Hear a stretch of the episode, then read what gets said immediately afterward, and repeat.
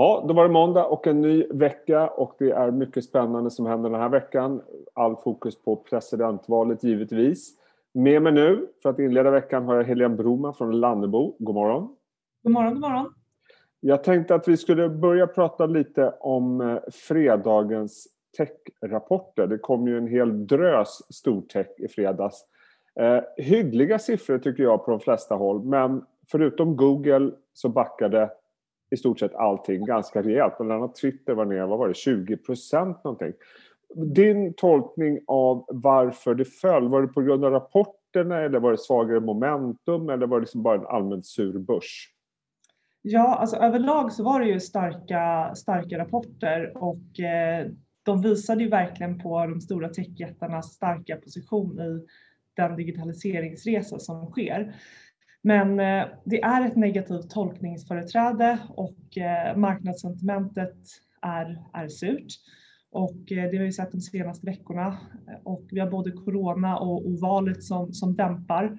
Och det är helt enkelt det. Och sen så kan jag väl också tycka att även om rapporterna i sig var starka så var på många håll ja, men guidance och framtidsutsikterna och kommentarerna från, från bolagen om, om framtiden låg det en hel del osäkerhet i, vilket man också förstår, för det är, det är en osäker, osäker period och, och sia om vad som kommer hända under början av 2021 är, är väldigt svårt i det här läget. Och eh, det tror jag också präglar eh, den, eh, den aktieutveckling som vi, som vi såg i, i fredags helt enkelt. Kan man säga att åtminstone för närvarande så har det här starka momentumet som de här bolagen har haft, de här aktierna, är just nu så har det, är det delvis borta. Ja, så man får ju inte glömma att många av de här har ju gått väldigt starkt i år.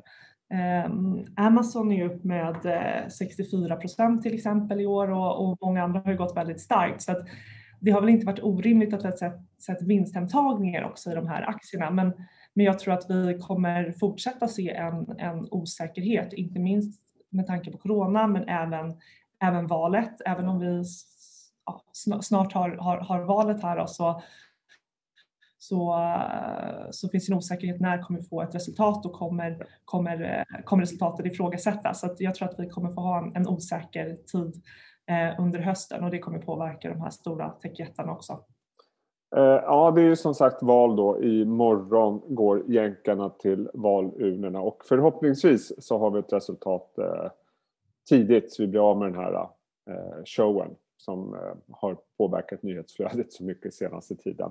Eh, om, om man tittar på det här valet utifrån techsektorn eh, så är det ju två kandidater. Vi ska inte liksom överanalysera deras olika ideologier, det får andra kanaler göra. Men Trump har ju varit väldigt kritisk mot sociala mediebolagen, även om han själv är en flitig användare. Hur ser du på det här utifrån liksom techaktier? Är, är det någonting överhuvudtaget att lägga vikt vid det här valet? Jag tycker det är en väldigt svår, svår fråga och väldigt svårt att säga om och det, det är lite det man kan konstatera, det som du säger att, att eh, Trumps syn på de sociala mediebolagen eh, känner vi väl till. Eh, men mer än så är det liksom egentligen svårt att säga om tycker jag och det är klart att det finns en, en liksom politisk osäkerhet och inte minst och vi har, det har börjat med utfrågningar i kongressen och liknande och det är klart att det kan få olika typer av utfall vilket, beroende på vem, vem som vinner men väldigt svårt att säga om. Eh. Men om man, om man tittar på den här diskussionen om eh, eller krav och önskemål om ökade regleringar till exempel för sociala ja. mediebolagen. Jag vet inte om det är en partipolitisk fråga eller om det är liksom en generell trend som kommer inträffa oavsett vem som vinner. Men, men hur ser marknaden på den diskussionen och, och investerare? Men det är också en osä osäkerhet och en osäkerhet som, som tynger och ligger, ligger lite över, över aktierna. Eh, sen så, så här, tittar man tillbaka på i början av 2000-talet alltså var ju Microsoft var ju under en, en, en liknande process och då frös ju liksom aktiekursen fast på botten och höll sig kvar där ganska länge. Eh, det har vi inte sett eh, nu bland techjättarna. Så någonstans så, så är väl inte riktigt den här osäkerheten inprisad utan det är väl någonstans eh, fortfarande långt borta. Mm. Men däremot kan man ju se att eh, om man tittar på rapporterna som kom nu i fredags så vi hade Google eller Alphabet och Facebook såg ju stigande annonsintäkter, eller hur? Mm, precis.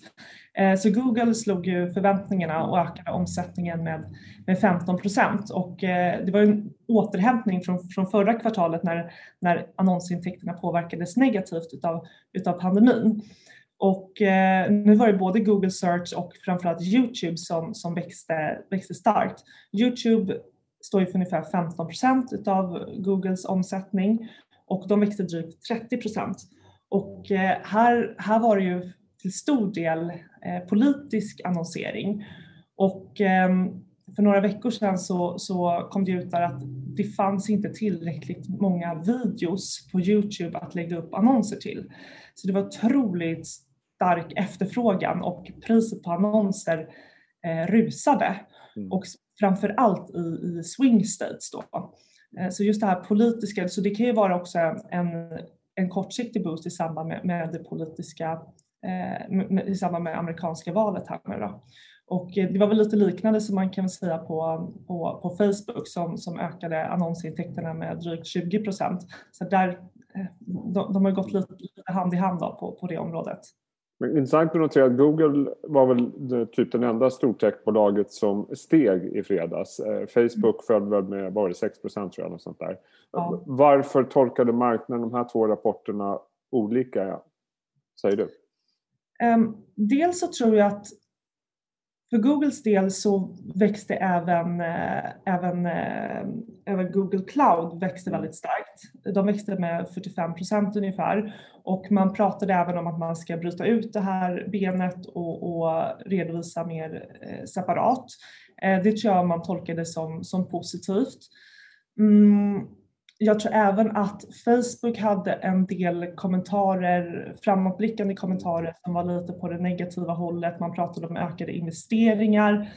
Eh, man, man lyfte fram lite osäkerhet för, för kommande året och det, det, det helt enkelt direkt räckte inte för, för att eh, aktien skulle, skulle gå upp. Och så där tycker jag, även om man tittar utanför techsektorn, så är det ju liksom allt som har varit lite, det har krävts väldigt mycket för, för att aktien ska, ska gå upp på, på rapporterna. Och framförallt när man pratar lite framåtblickande som inte är hundraprocentigt bra så då har det verkligen rallat neråt rejält. Eh, Amazon då, kom också med rapport. Eh, precis som de andra så såg headline-siffrorna bra ut tycker jag. Eh, vad är det marknaden oroas för där? Eh, ja, precis. Eh, där var det ju både, eh, det var en väldigt stark rapport mm. och de guidade också omsättningen var bättre än väntat för, för, för, för framtiden då.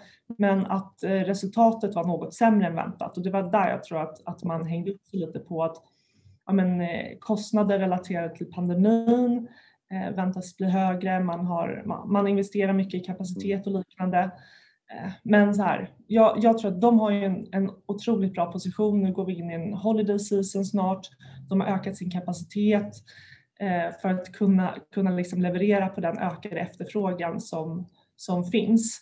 Eh, men det finns väl en del skeptiker som, som anser att ja, men kommer de kunna möta den här ökade efterfrågan och eh, liksom rent logistiskt få ut alla, alla eh, produkter och varor.